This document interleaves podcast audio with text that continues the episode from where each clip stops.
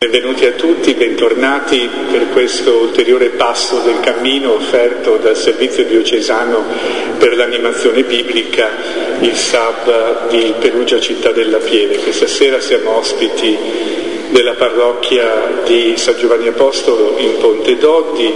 Salutiamo sia i parrocchiani sia le persone che ci seguono nel nostro cammino che prende in esame ormai dall'inizio dell'anno pastorale le scene bibliche di sinodalità.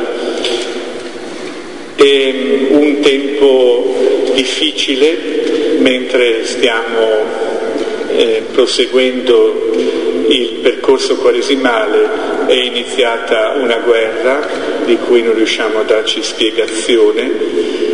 Forse non esagero pensando che anche nella Chiesa delle origini poteva aver luogo uno scontro più ampio se non ci fosse stata la ricerca della comunione che è eh, presente in una delle pagine più note del libro degli Atti degli Apostoli e che è quella che prenderemo in esame questa sera. Ringrazio dunque padre Giorgio Massinelli, professor Massinelli, che è guardiano del convento di Monteripido, professore all'Istituto Teologico e all'Istituto di Scienze Religiose di Assisi, come anche a Roma al Pontificio Ateneo Antoniano. Ha eh, ottenuto la licenza in scienze bibliche a Gerusalemme presso lo studio biblico francescano e un dottorato eh, presso l'Università di Notre Dame in Indiana, negli Stati Uniti, sulla colletta e il tema delle collette nella Chiesa primitiva e negli scritti di Paolo. Dunque è un esperto di letteratura paolina e così evidentemente del libro degli Atti degli Apostoli. Come sapete la serata si eh, muove attorno alla parola di Dio e quindi invocheremo, come facciamo eh, normalmente, lo Spirito Santo perché ci assista, proclameremo eh, una e più testi che saranno commentati da Padre Giorgi, sarà una lezione ecco, dalla quale speriamo di ricevere anche indicazioni non solo per conoscere meglio la Chiesa delle origini, il cammino sinodale, ma anche indicazioni per la nostra vita. Dunque ringraziamo Padre Giorgio e poi alla fine ci saluteremo dandovi anche ulteriori avvisi e iniziamo con la preghiera di invocazione allo Spirito di Dio.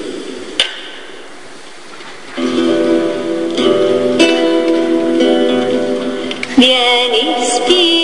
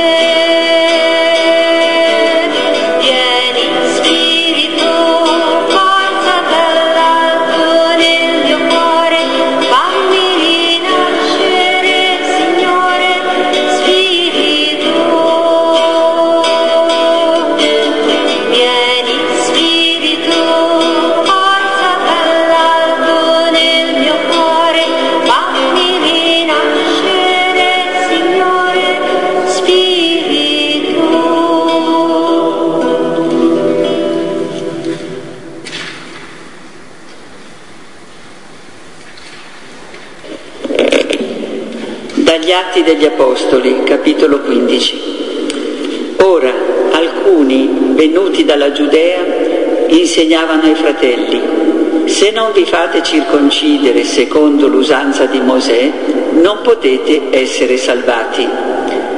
Poiché Paolo e Barnaba dissentivano e discutevano animata, animatamente contro costoro, fu stabilito che Paolo e Barnaba e alcuni altri di loro salissero a Gerusalemme dagli apostoli e dagli anziani per tale questione.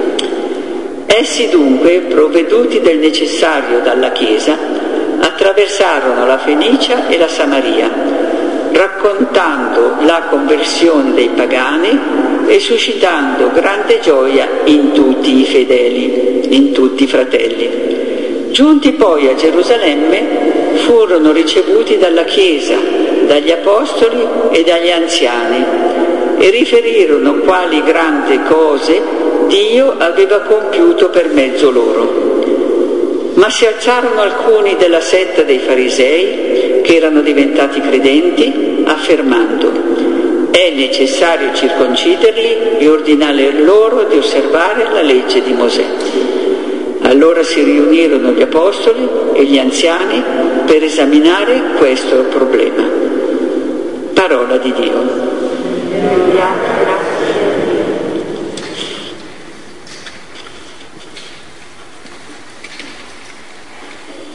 Il concilio di Gerusalemme.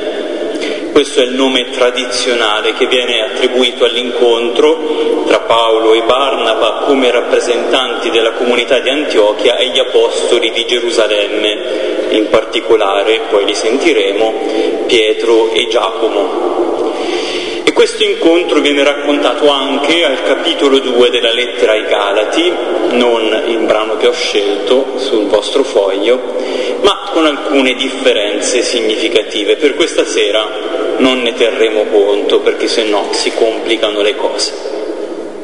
Concilio è il nome tradizionale di questo evento, ma forse è anche un nome, un nome poco adatto e ci arriveremo a tempo debito. Comunque si tratta di un evento ecclesiale che, come abbiamo ascoltato, coinvolge varie comunità nella risoluzione di un dissenso tra i credenti e in questo dialogo si opera un discernimento e si formula un percorso ecclesiale per affrontare e superare il dissenso che si è creato. Dunque questo evento e la narrazione che ne fanno gli atti possono offrire concrete indicazioni su come approcciarci e su come vivere ogni discernimento ecclesiale e in particolare il, sino, il sinodo, la via comune che stiamo percorrendo. A questa sera voglio articolare la mia presentazione in tre momenti. Prima voglio ripercorrere insieme a voi i fatti, i fatti che hanno portato all'incontro di Gerusalemme. Sono sicuro che per la maggioranza di voi sono cose ben note, ma dobbiamo tenere sempre presente che Luca, l'autore degli Atti degli Apostoli, non è una specie di analista che riporta dei fatti, ma è molto selettivo negli eventi che riporta, perché attraverso questi eventi costruisce una storia delle origini cristiane, un'immagine potremmo dire, no? un dipinto delle origini cristiane e quindi una sua visione. La narrazione dell'incontro di Gerusalemme va compresa in questo arco narrativo. Secondo momento, molto brevemente, cercheremo di comprendere la natura di questo incontro di Gerusalemme, di che cosa si discuteva davvero, qual era la posta in gioco e di che tipo di atto ecclesiale si trattava. Cercheremo di capire in che senso, come ho detto, non era un concilio e in che senso però può illuminare il nostro percorso sinodale. E infine ci concentreremo su alcuni aspetti specifici di questo incontro che illumineranno il tema della sinodalità.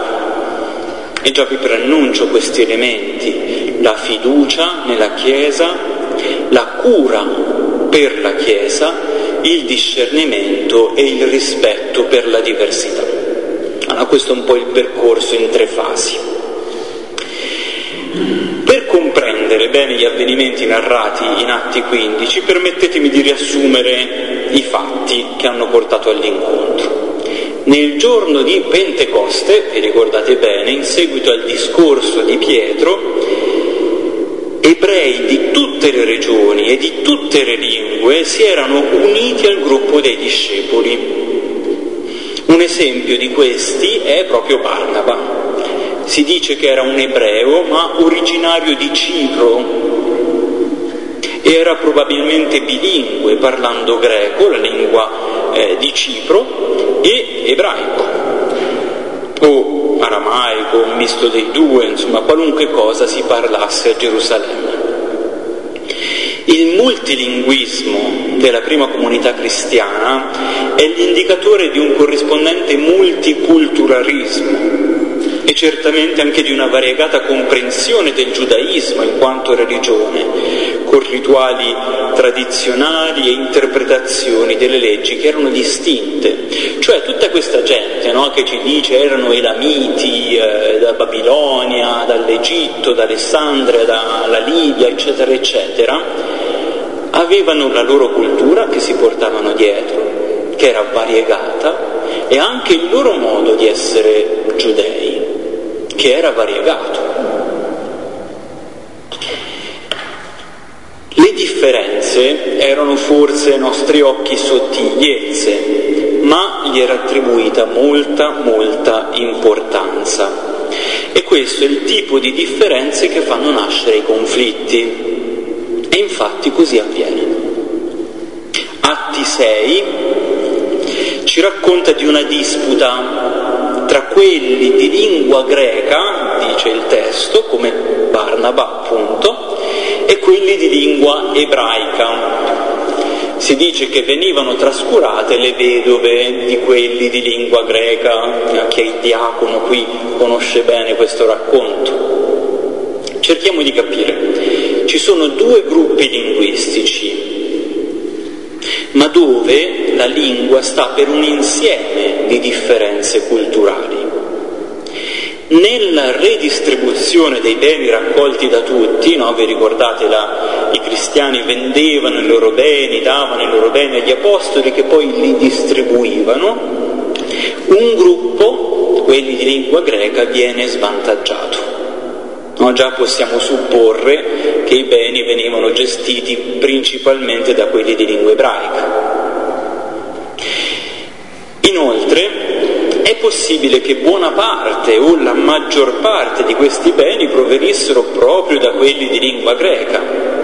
Questi, se erano nati altrove e potevano permettersi di trasferirsi in una nuova città, erano probabilmente un po' più benestanti della media. Barnaba, no, abbiamo nominato già varie volte per fare un esempio, di Cipro è uno di quelli che vende i suoi beni per darli agli apostoli. No, vedete, aveva dei beni da vendere, insomma, dei terreni, dei campi, si dice. Questa disputa, come sapete, si risolve con la decisione da parte degli apostoli di istituire dei diaconi, rappresentanti di quelli di lingua greca, a cui viene affidato il compito di gestire i beni a nome e per conto del gruppo di lingua greca. Ora, a parte alcuni excursus su episodi legati a Pietro, il libro degli Atti segue questi, no? questi ebrei che parlano in greco e che sono diventati credenti in Cristo. Prima, primo evento, il conflitto con un gruppo di ebrei, anche questi provenienti dalla diaspora, non credenti in Cristo, almeno per il momento. Vengono detti Cirenei e Alessandrini, eh, gli odierni Egitto, Libia, e della Cilicia e dell'Asia, due regioni dell'oderna Turchia, no, la Cilicia, la capitale Tarso, sta nell'angolo della Turchia, e Asia invece la capitale Efeso, no? sul Mar Ionio. Insomma, sono ebrei ma parlano in greco e stanno a Gerusalemme. Tra questi c'è anche il nostro amico Paolo, che sappiamo proveniva proprio da Tarso, la capitale della Cilicia. Insomma, sono ebrei che, come quelli di lingua greca, parlavano il greco. E questo primo conflitto sembra giocarsi tutto tra ebrei della diaspora, alcuni che credevano in Cristo, altri no. Tutto sfocia, vi ricordate bene, nel martirio di Stefano, al capitolo 7. E poi, a causa di questo martirio, nella dispersione della comunità.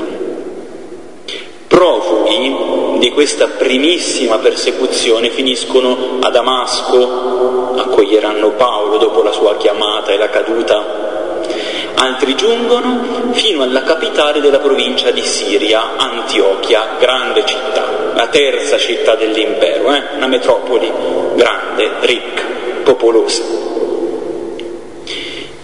Antiochia è un luogo importantissimo per la questione che vogliamo affrontare questa sera. Due aspetti principali dobbiamo cogliere di Antiochia. Primo, la relazione speciale, unica, che esiste tra Antiochia e Gerusalemme. Secondo, ad Antiochia la difficile convivenza tra cristiani provenienti dal giudaismo e per la prima volta cristiani provenienti dal paganesimo. Qui infatti la comunità si espande e si uniscono al gruppo dei cristiani non solo giudei di lingua greca che vivono ad Antiochia, anche alcuni non giudei, i gentili, no? come sono chiamati, cioè appartengono alle genti, ai popoli. Si forma dunque una comunità mista dal punto di vista giudaico una comunità mista dal punto di vista etnico, della tradizione religiosa, due aspetti strettamente connessi nel giudaismo e più in generale nel mondo antico. No? Etnia e modo di vivere la religione la fede erano molto legati.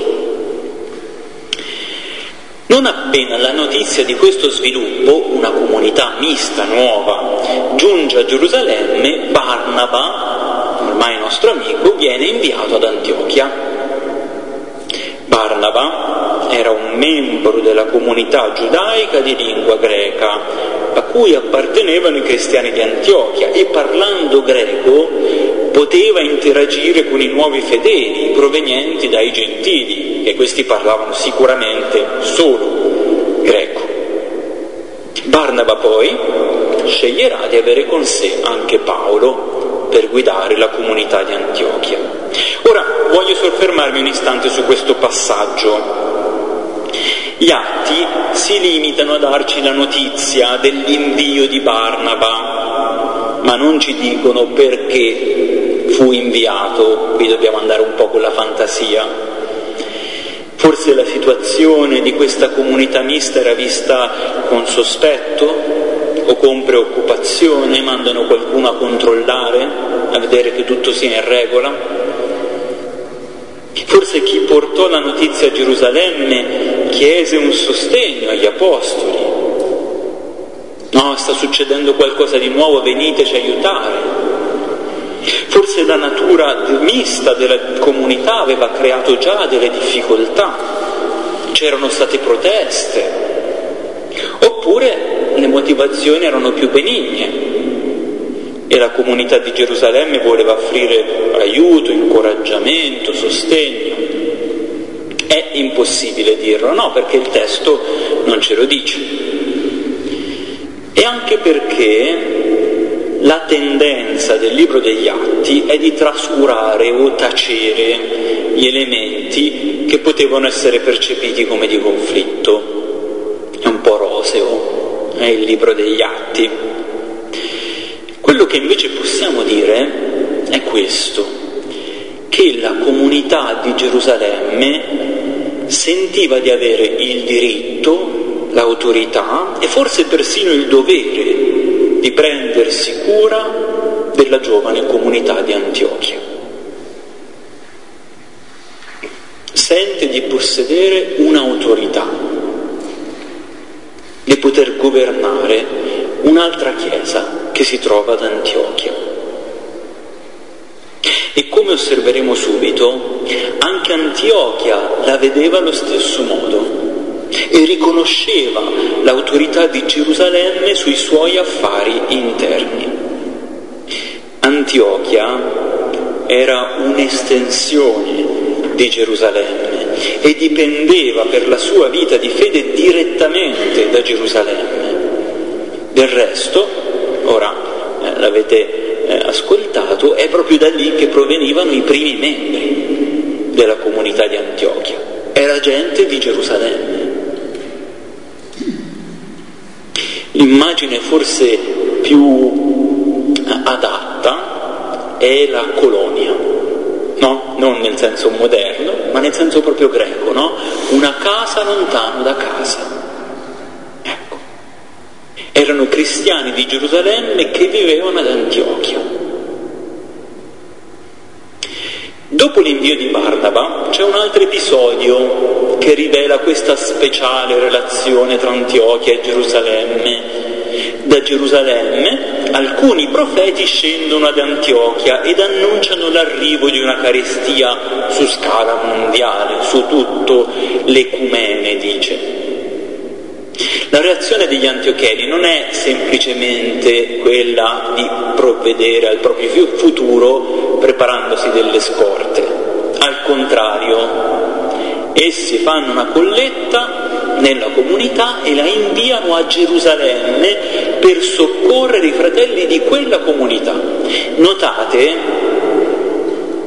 che il sostegno economico non viene inviato a Damasco, a Samaria o a Cipro o alla Fenicia, tutti i luoghi dove noi sappiamo che c'era una comunità cristiana e se la carestia era su scala mondiale, no, probabilmente si soffriva là tanto quanto a Gerusalemme.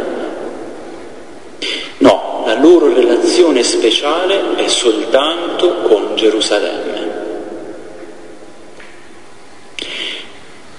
Abbiamo già detto, no? Che Antiochia è un luogo particolarmente importante, perché lì vivevano cristiani che erano ebrei insieme a altri che erano gentili.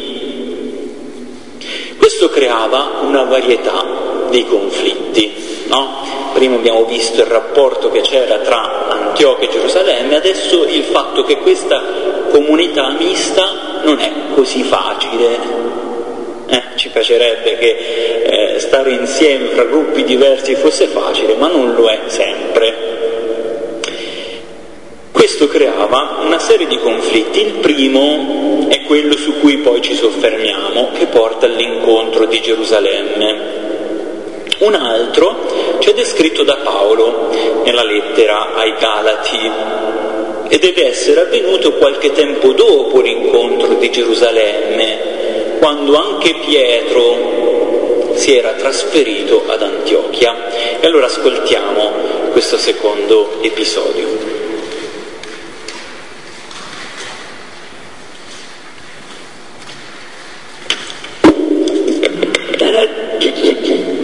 Dalla lettera ai Galati, capitolo 2 di Paolo. Ma quando Cefa venne ad Antiochia, mi opposi a lui a viso aperto perché aveva torto. Infatti, prima che giungessero alcuni da parte di Giacomo, egli prendeva cibo insieme ai pagani, ma dopo la loro venuta cominciò ad evitarli e a tenersi in disparte per timore dei circoncisi. E anche gli altri giudei lo imitarono nella simulazione tanto che pure Barnaba si lasciò attirare nella loro ipocrisia. Ma quando vidi che non si comportavano rettamente secondo la verità del Vangelo, dissi a Cefa in presenza di tutti, se tu che sei giudeo vivi come i pagani e non alla maniera dei giudei, come puoi costringere i pagani a essere alla maniera dei giudei?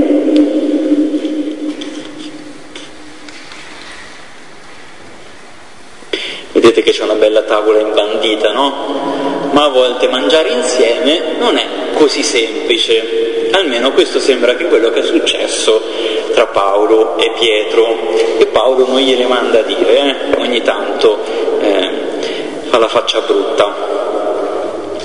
In questo episodio che abbiamo ascoltato vediamo un tipico esempio di ciò che poteva andare storto in una comunità mista come quella di Antiochia. La differenza culturale e religiosa tra ebrei e gentili si esprimeva in una varietà di modi, ma soprattutto nella vita comunitaria. I due gruppi seguivano norme e costumi alimentari diversi, a cui attribuivano grande importanza. Questo li aiutava anche a definire la propria identità di gruppo. Tutti riconoscevano gli ebrei per i loro costumi alimentari, per il cibo che mangiavano, per come lo macellavano, per come lo preparavano. Tutti lo sapevano.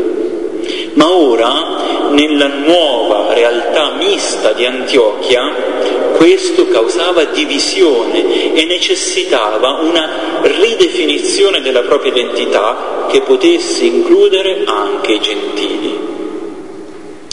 Per capire l'importanza dei pasti comunionali per la definizione e delimitazione di un gruppo religioso, basti pensare oggi nelle nostre comunità cattoliche alle continue discussioni circa chi può e non può accedere al cibo eucaristico.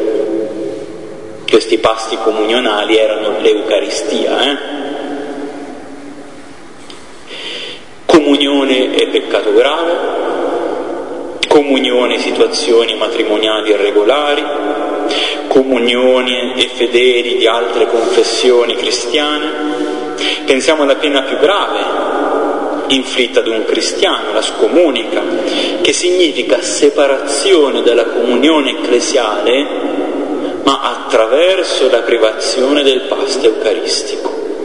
No, vedete come il cibo definisce chi mi appartiene e chi no, i confini della mia comunità. Ecco, un problema simile nasce in Atti 15, e stiamo arrivando, eh? attorno però ad un altro segno caratteristico e distintivo della comunità ebraica, la circoncisione. La comunità di Antiochia era in pace. Paolo e Barnaba erano già stati inviati una volta come missionari per portare il Vangelo in altre terre, no? sono passati anni.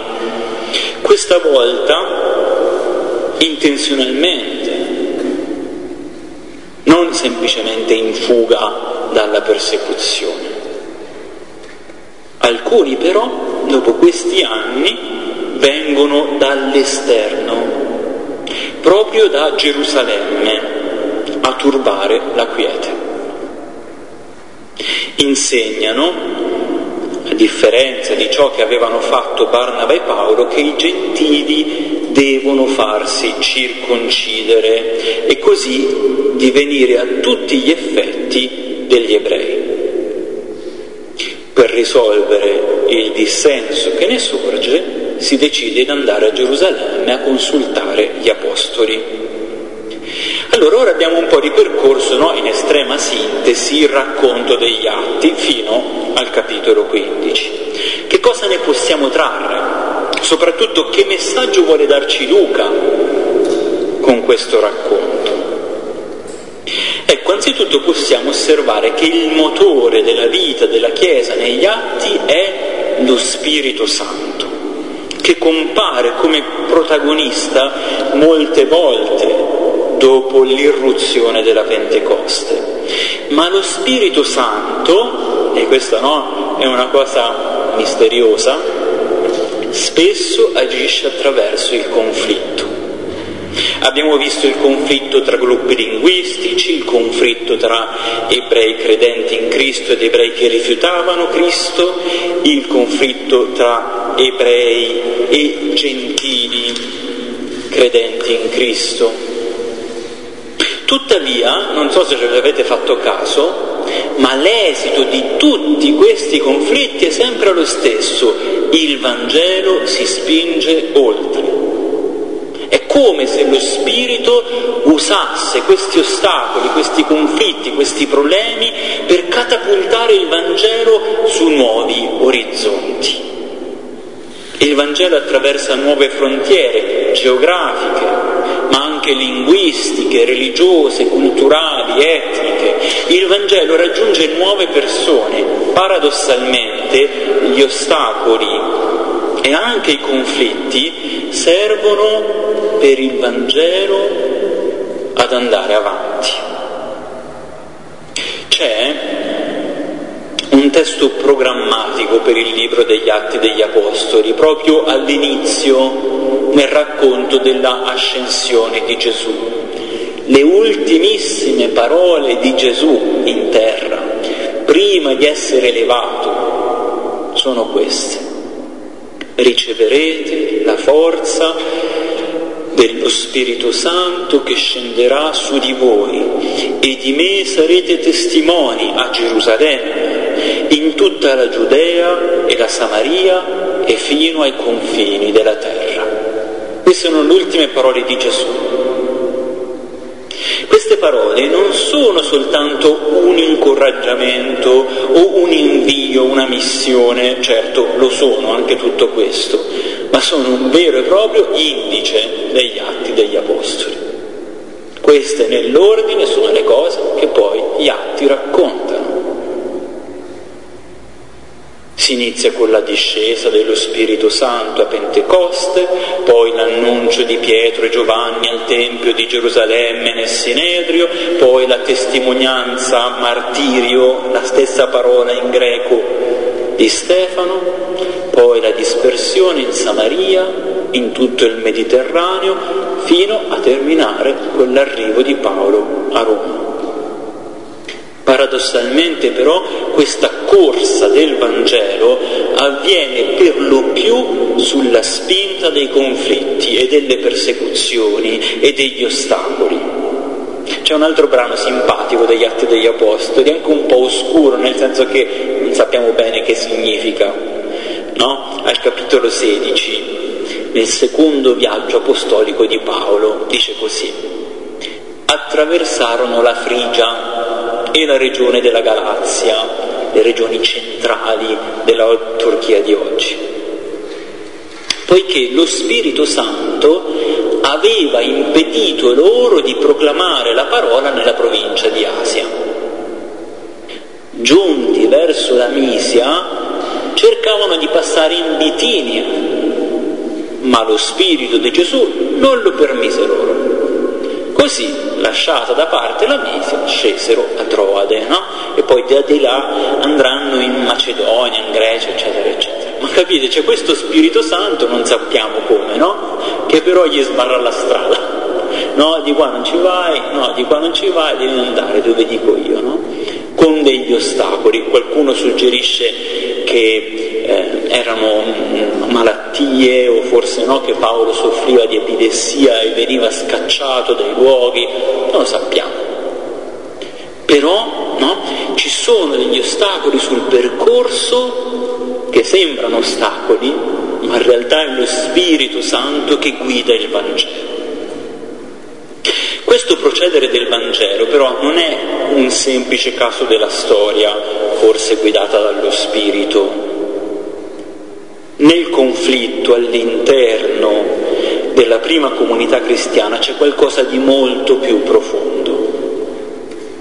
Non si tratta semplicemente del confronto tra gruppi di persone con idee diverse, questo sarebbe troppo banale. I vari individui si fanno espressione di due importantissime esigenze ecclesiali che occasionalmente si trovano in contrasto. Da una parte c'è l'esigenza di mantenersi fedeli all'identità della comunità di fede nella quale si è cresciuti. Questo per noi forse è difficile perché quando udiamo parlare di circoncisione o di norme alimentari, associamo queste cose a un giudaismo che non ci appartiene più da secoli.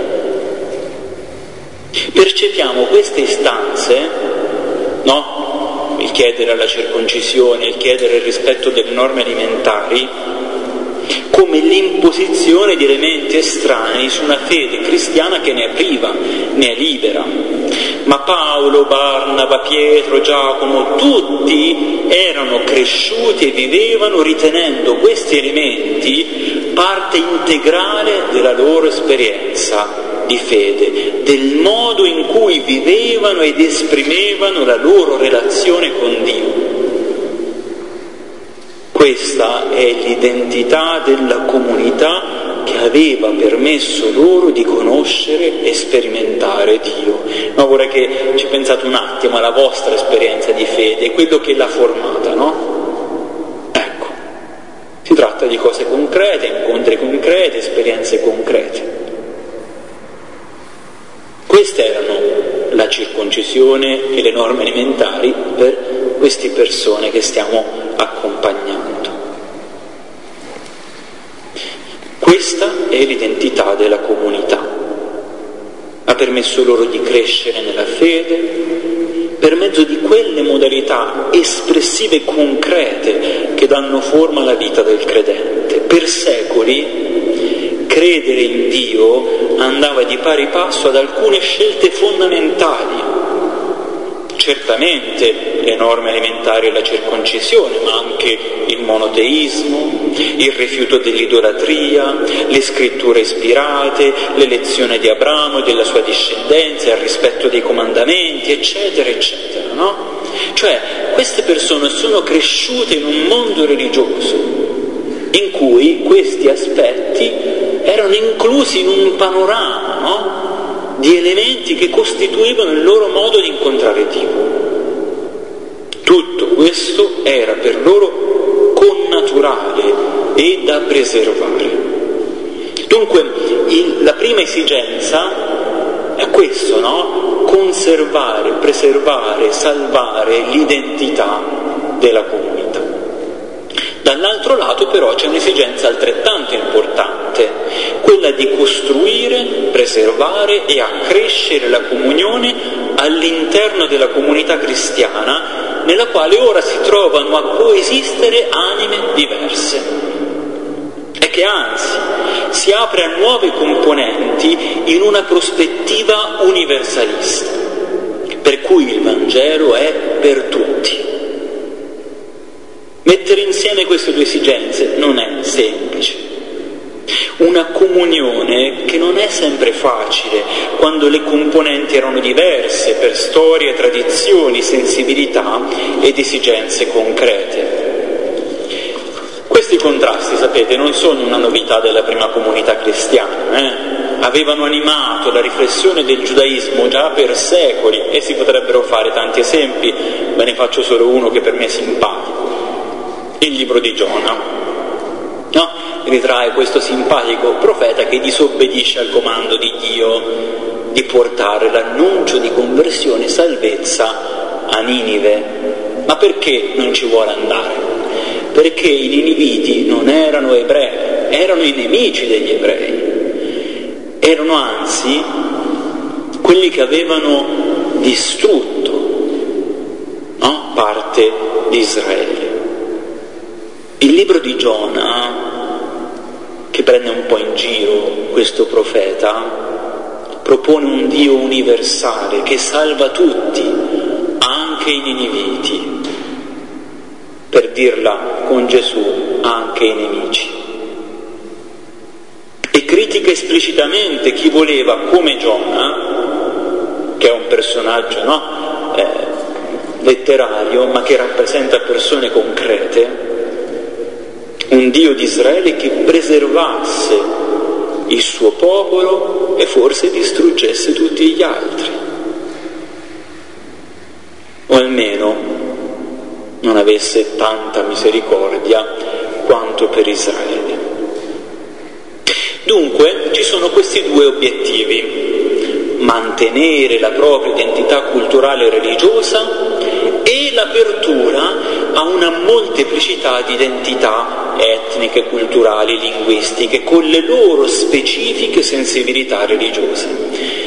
In linea di principio dobbiamo immaginare che tutti volessero perseguire entrambi questi obiettivi.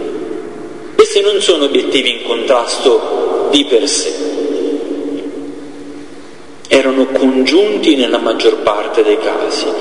Tutti desideravano rimanere fedeli all'identità cristiana e tutti desideravano aprire le porte del Vangelo a coloro che desideravano aderire alla comunità. Per raggiungere congiuntamente questi due obiettivi però era necessario un discernimento su cosa fosse davvero essenziale per l'identità cristiana e cosa potesse essere abbandonato perché non essenziale per favorire l'espansione del Vangelo. È un passaggio complicato, questo lo ripeto, eh? ci sono questi due obiettivi congiunti per rimanere fedeli alla propria identità, ma anche per aprirsi a esperienze diverse che si avvicinano c'è bisogno di discernere cosa è davvero essenziale e cosa non lo è.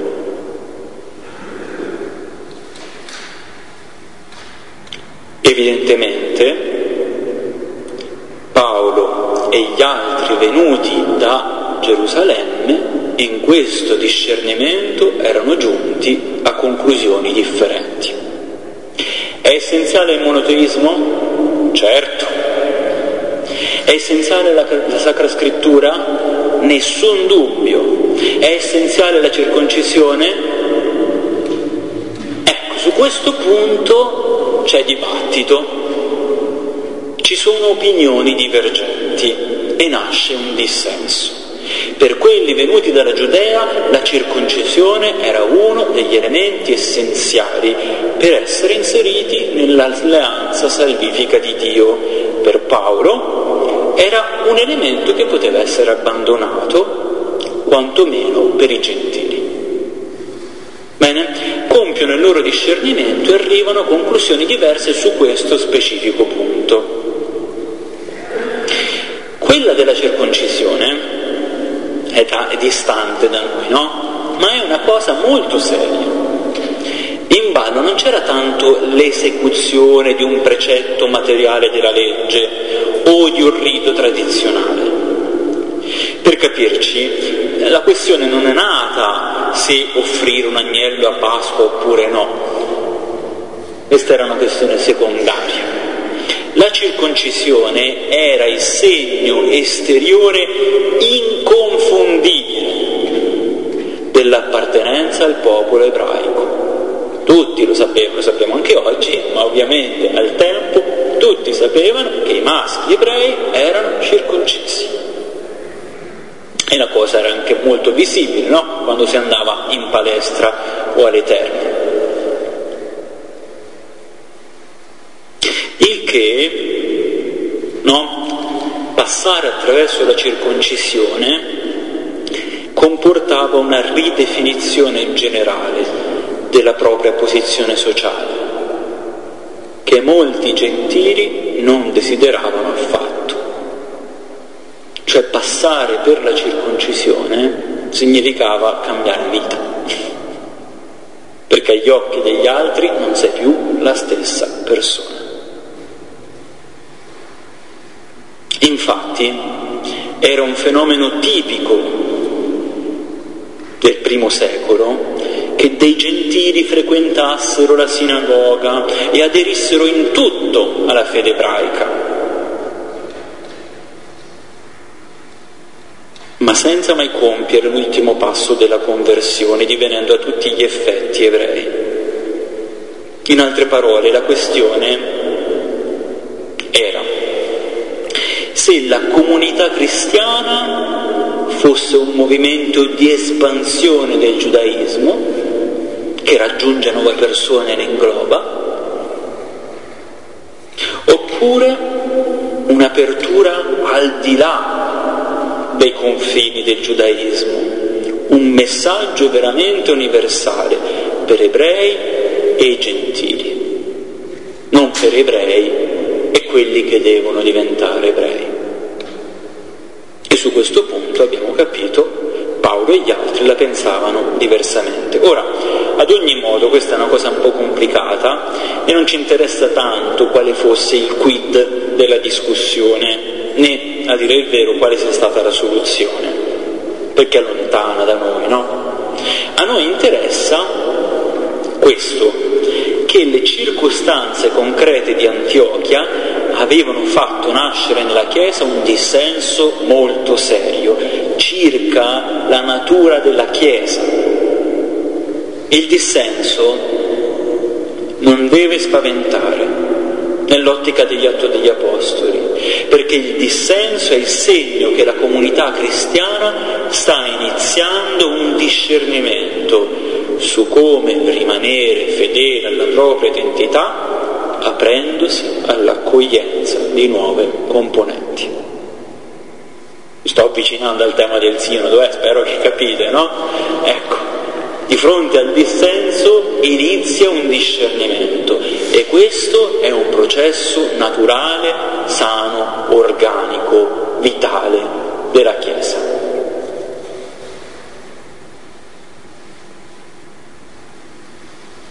È la Chiesa in uscita che deve discernere il modo di uscire rimanendo se stessa.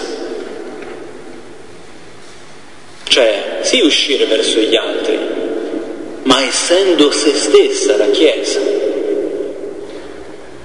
Il dissenso dunque è totalmente positivo e organico nell'espansione del Vangelo ma certo non ci si può arrestare al dissenso, deve essere superato.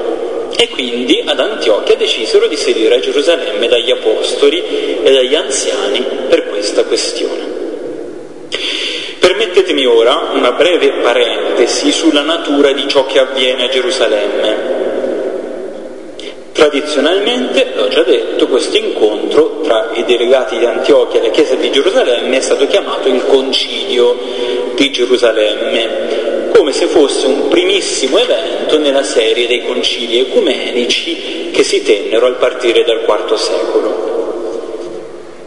Forse un concilio ante litteram. Certamente non è così che gli atti ce lo presentano. In estrema sintesi sottolineo solo le due differenze principali. Primo, qui non si tratta di un problema che coinvolga tutta la Chiesa, un problema ecumenico, ma di una disputa locale sorta ad Antiochia. E anche la conclusione di questo incontro e le decisioni prese riguardano la prassi ecclesiale di Antiochia non c'è alcun indizio che le decisioni prese a Gerusalemme avessero un valore generale o universale. Forse poi il modello di Antiochia viene imitato altrove, ma capite, qui il problema è come mettere pace ad Antiochia.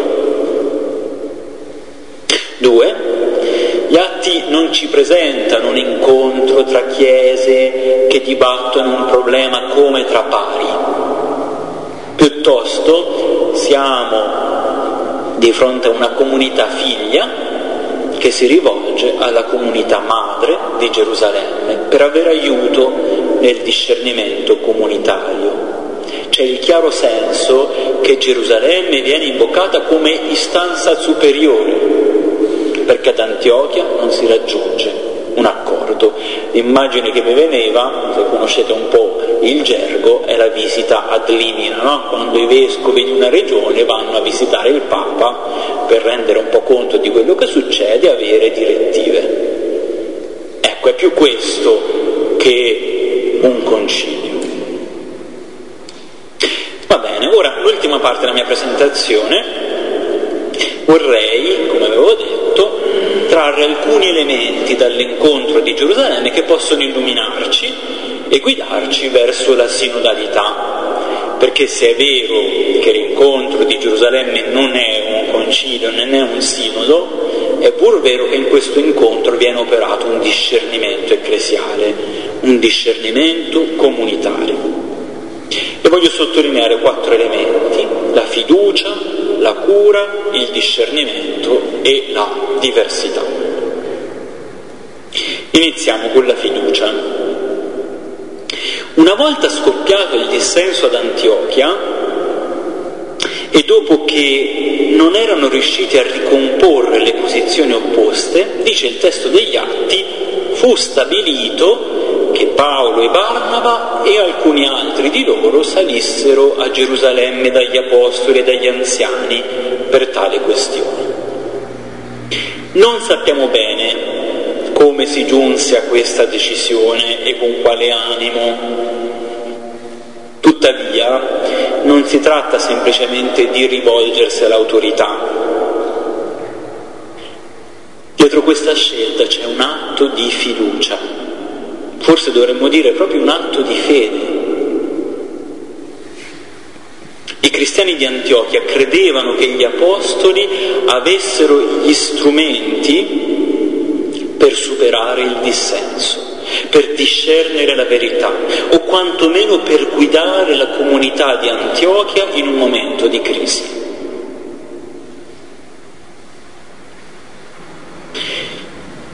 Qui non dobbiamo pensare semplicemente a degli strumenti umani, intelligenza, cultura, esperienza, empatia, capacità relazionali, ma degli strumenti di grazia, e se pensiamo alle persone particolari, capiamo che qui non si tratta davvero di fiducia nelle persone, ma di fede nella Chiesa, negli strumenti di grazia che la Chiesa possiede per la misericordia di Dio che l'ha creata e in ultima istanza di fede in Dio che guida il suo popolo come buon pastore.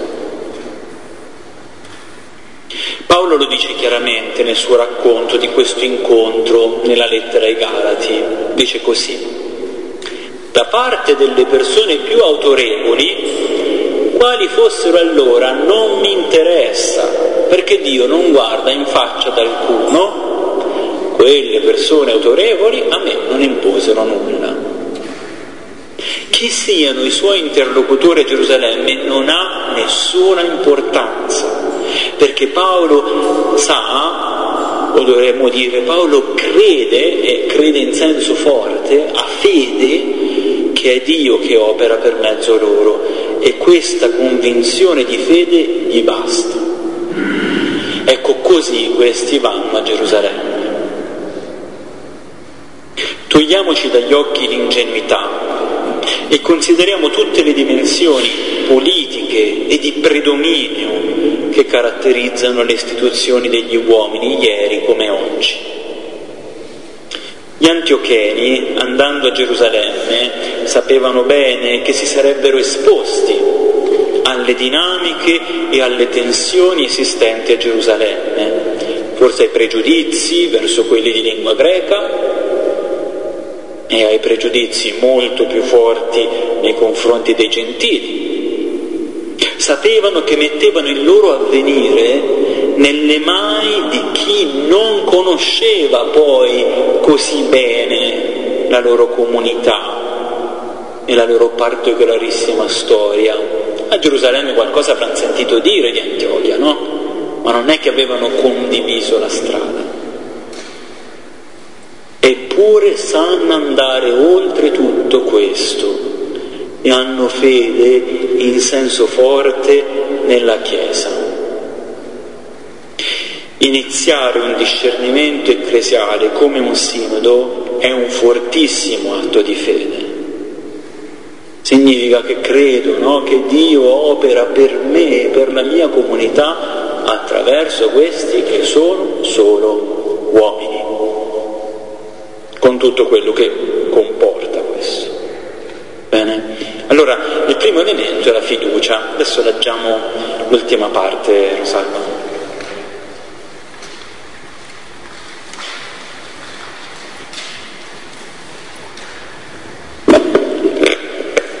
Sorta una grande discussione, Pietro si alzò e disse loro, Fratelli, voi sapete che già da molto tempo Dio in mezzo a voi ha scelto eh, per bocca mia le nazioni, che le nazioni ascoltino la parola del Vangelo e vengano alla fede. E Dio, che conosce i cuori, ha dato testimonianza in loro favore, concedendo anche a loro lo Spirito Santo, come a noi, e non ha fatto alcuna discriminazione tra noi e loro, purificando i loro cuori con la fede. Ora dunque, perché tentate Dio imponendo sul collo dei discepoli un gioco che né i nostri padri né noi siamo stati in grado di portare? Noi invece crediamo che per la grazia del Signore Gesù siamo, siamo salvia, salvati così come loro. Tutta l'assemblea tacque e stettero ad ascoltare Barnaba e Paolo che riferivano quali grandi segni e prodigi Dio aveva compiuto tra le nazioni per mezzo loro. Quando essi ebbero finito di parlare, Giacomo prese la parola e disse, Fratelli, ascoltatemi. Simone ha riferito come fin da principio Dio ha voluto scegliere dalle genti un popolo per il, per il suo nome. Con questo si accordano le parole dei profeti come sta scritto. Dopo queste cose ritornerò e riedificherò la tenda di Davide che era caduta, ne riedificherò le rovine e la rialzerò, perché cerchino il Signore anche gli altri uomini e tutte le genti sulle quali è stato invocato il mio nome. Dice il Signore che fa queste cose note da sempre. Questo io ritengo che non si debbano importunare quelli che dalle nazioni si convertono a Dio, ma solo che si ordini loro di astenersi dalle contaminazioni con gli idoli, dalle unioni illegittime, dagli animali soffocati e dal sangue. Fin dai tempi antichi, infatti, Mosè ha chi lo predica in ogni città, poiché viene letto ogni sabato nelle sinagoghe.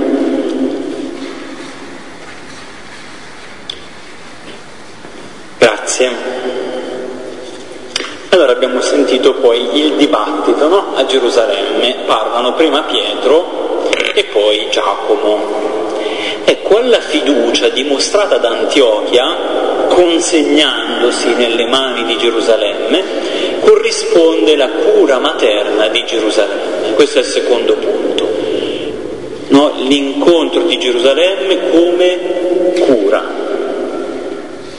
È possibile che Luca abbia addolcito i toni del dibattito a Gerusalemme, ma il modo in cui lui ci presenta l'incontro trasmette il senso di una maternità della Chiesa che vuole incoraggiare, far crescere e fiorire soprattutto una Chiesa che non vuole soffocare la pianticella di Antiochia, non vuole caricare nuovi credenti di norme che possano ostacolare il percorso intrapreso. Nel suo discorso Pietro chiede retoricamente perché tentate Dio imponendo sul collo dei discepoli un gioco che né i nostri padri né noi siamo stati in grado di portare? E similmente anche Giacomo, io ritengo che non si debbano importunare quelli che dalle nazioni si convertono a Dio. Vedete che la loro preoccupazione comune è di non creare difficoltà alla nuova esperienza. Forse potremmo dire persino il nuovo esperimento di una comunità mista di credenti ebrei e gentili non creare difficoltà. Inoltre mi permetto di osservare che l'approccio dell'incontro di Gerusalemme è eminentemente pastorale. È vero che sia Pietro che Giacomo fondano il loro discernimento sulla verità, e lo vedremo subito, tuttavia gran parte della loro decisione è determinata non dalla difesa di una presunta verità, ma dal bene della comunità di Antiochia. Prendersi cura non che il bene e il vero possano essere in opposizione, eh? questi sono modi sbagliati di vedere le cose. Voglio dire che lo scopo che vogliono raggiungere, ciò che anima il cuore degli Apostoli, non è l'affermazione della verità, ma la realizzazione del bene di questa comunità. Fiducia, cura. La narrazione dell'incontro di Gerusalemme ci dà anche alcune indicazioni importanti, per quanto stringate, sul modo in cui gli apostoli conducono il loro discernimento. Voglio solo evidenziare due aspetti, perché la descrizione ovviamente non è che dice tutto sul discernimento ecclesiale. Oltre al criterio già menzionato della carità, Pietro osserva che l'esperienza di Antiochia non è così unica come poteva sembrare. Era stato lui stesso ad accogliere anni prima tra i credenti il primo gentile, il centurione Cornelio a Cesarea Marittima. Dice Pietro, fratelli, voi sapete che già da molto tempo Dio in mezzo a voi ha scelto per bocca mia le naz- che le nazioni ascoltino la parola del Vangelo e vengano alla fede. Sta dicendo Pietro che guardatevi intorno, guardate la vostra esperienza, lì c'è già la risposta. Dio ha già mostrato la via. Cornelio era stato inondato dallo Spirito all'ascolto dell'annuncio cherigmatico di Pietro, prima ancora di essere battezzato e certamente senza nemmeno contemplare l'ipotesi della circoncisione. È vero che l'esperienza di Cornelio era stata un'esperienza marginale all'inizio, più una curiosità che è un vero e proprio cambiamento nella Chiesa, ma ora quell'esperienza diventa importante perché è una luce sulla volontà di Dio. L'incontro di Antiochia non vuole innovare, l'incontro di Gerusalemme non vuole innovare, ma solo riconoscere ciò che lo Spirito già stava operando tra i credenti. Anche Giacomo riconosce il significato decisivo dell'esperienza di Cornelio. Dio ha già mostrato la, stra- la strada. Giacomo però aggiunge un, un ulteriore elemento a conferma di quanto Pietro ha detto. Con questo si accordano le parole dei profeti.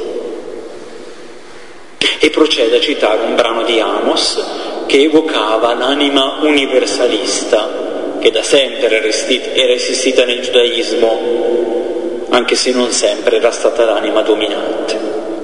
Dunque non è soltanto l'esperienza a guidare il discernimento, ma l'esperienza illuminata e confermata dalla parola di Dio e la parola di Dio interpretata dall'esperienza.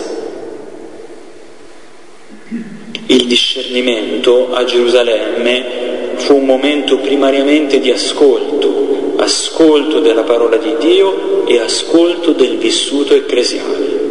Lo Spirito Santo, il protagonista invisibile dell'incontro, permette di cogliere la consonanza di parola ed esperienza. Gli apostoli e le altre guide della Chiesa si fanno voce e interpreti, ma dei suggerimenti dello Spirito. Ultimo elemento che voglio evidenziare è anch'esso contenuto nel discorso di Giacomo. Si tratta delle indicazioni che Giacomo dà per la comunità di Antiochia. Dice, si ordini loro di astenersi dalla contaminazione con gli idoli, dalle unioni illegittime, dagli animali soffocati e dal sangue. Queste indicazioni, che riguardano anzitutto la sfera del cibo, sembrano essere un preludio alla discussione che poi Paolo e Pietro avranno. In altre parole, Queste norme non sono un minimo di legge che anche i gentili devono osservare, almeno questo fatelo, ma piuttosto delle indicazioni per facilitare la convivenza e la comunione tra le varie componenti della comunità di Antiochia. In particolare sembra che queste avvertenze avessero lo scopo di permettere i pasti comuni, cioè l'Eucaristia, in una comunità con usi e sensibilità religiose diverse. Qualcosa di simile lo leggiamo nella prima lettera ai Corinzi, quando Paolo affronta la questione delle carni immolate agli idoli. Per alcuni gli idoli non avevano alcun valore, per cui mangiare le carni sacrificate nei templi pagani e poi vendute non era un problema. Per altri però cibarsi delle carni immolate agli dei pagani di Corinto sembrava una partecipazione al culto idolatrico e si rifiutava. Paolo personalmente si schiera con il primo gruppo. Per lui non c'è problema nel mangiare eh, questa carne immolata agli idoli. Tuttavia, se questa libertà dovesse ferire la sensibilità, lui dice proprio la coscienza del fratello, è meglio avere carità e rispetto verso il fratello che la vede diversamente da me. Dice Paolo, se un cibo scandalizza il mio fratello, non mangerò mai più carne per non dare scandalo al mio fratello. Ecco, questa carità verso il fratello è il criterio profondo che anima le indicazioni date da Giacomo. È vero che Dio ha già accettato il centurione Cornelio senza circoncisione, è pure vero che Pietro aveva avuto una visione nella quale gli era stato comandato di cibarsi di animali impuri, una visione poi collegata a Cornelio. Tuttavia, per carità e rispetto dei fratelli, che la vedevano diversamente magari su questo punto e soprattutto per preservare la possibilità di vivere pasti comunionali insieme, Giacomo chiede ai gentili di adattarsi, almeno in questi pochi aspetti, alla sensibilità degli altri. Il discernimento ecclesiale in Atti 15 traccia una via per la comunità di Antiochia che afferma la libertà dei gentili che abbracciano la fede in Gesù. Ma il discernimento ecclesiale non può essere la vittoria di alcuni su altri, di una fazione sull'altra, di un'opinione sull'altra. Il discernimento non può creare vincitori e sconfitti. Il discernimento rispetta tutti, ascolta tutti, sostiene tutti, accoglie tutti. La cartina da tornasole dell'autentico discernimento è infatti la comunione della Chiesa. Certo, nella realtà è impossibile accontentare tutti e non è questo lo scopo del discernimento, eh? far tutti contenti.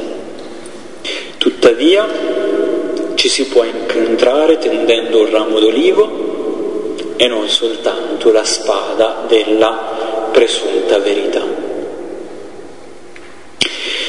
Il concilio di Gerusalemme, che poi non è un concilio, è un momento chiave della storia del primissimo cristianesimo, un momento in cui la Chiesa si è giocata tanto della sua natura più profonda, incontrarsi, forse scontrarsi, dibattere, ascoltarsi, discernere e decidere può scivolare facilmente in un affare politico in cui si cerca di imporre la propria visione sugli altri oppure di difendere le proprie posizioni.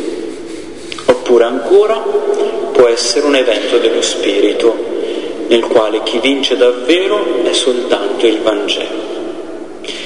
Non ci resta che pregare che il nostro sinodo sia del secondo tipo.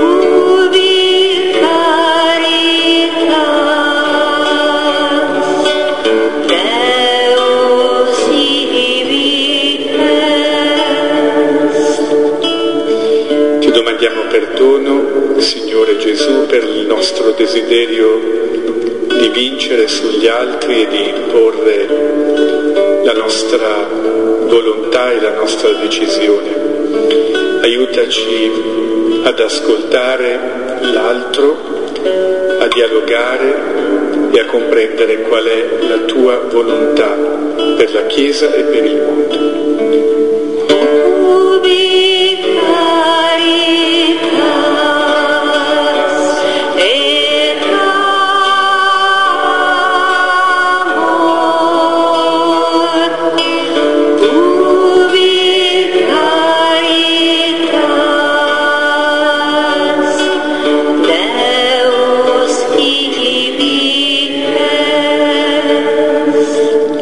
Preghiamo per il sinodo della nostra Chiesa, di tutte le Chiese, per il cammino sinodale perché sia un'esperienza che aiuti la Chiesa a far progredire il Vangelo e la parola di Gesù e non sia invece un terreno di divisione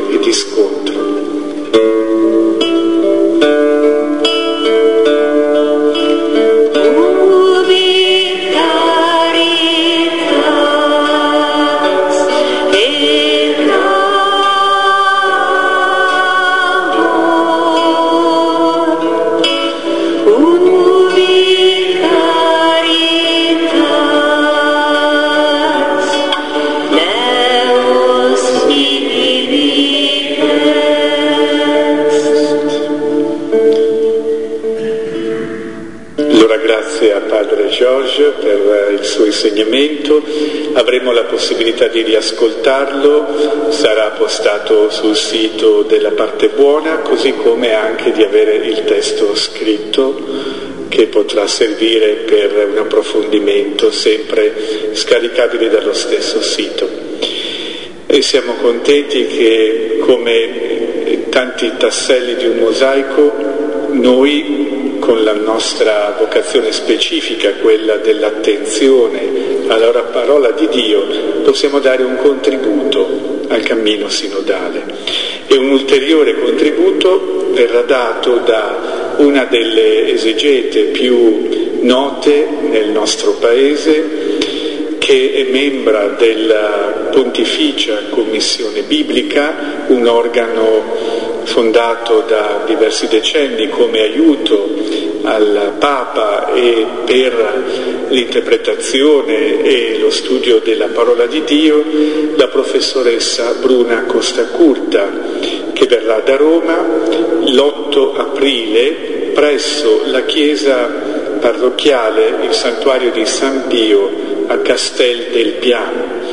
Abbiamo scelto un luogo grande, ci aspettiamo anche qui tanta gente che avrà il desiderio di continuare questo percorso di nuovo sul libro degli Atti degli Apostoli. Sembrerà strano, ma la professoressa Costa Curta, emerito alla Pontificia Università Gregoriana, eh, tornerà indietro di qualche capitolo nel libro degli Atti e parlerà dell'obbedienza allo Spirito, eh, alla quale ha già accennato Padre George, e la Chiesa in uscita. Ecco, siete tutti invitati dunque per la settimana prima della settimana santa, venerdì 8 aprile alle ore 19.30 presso la chiesa di Castel del Piano.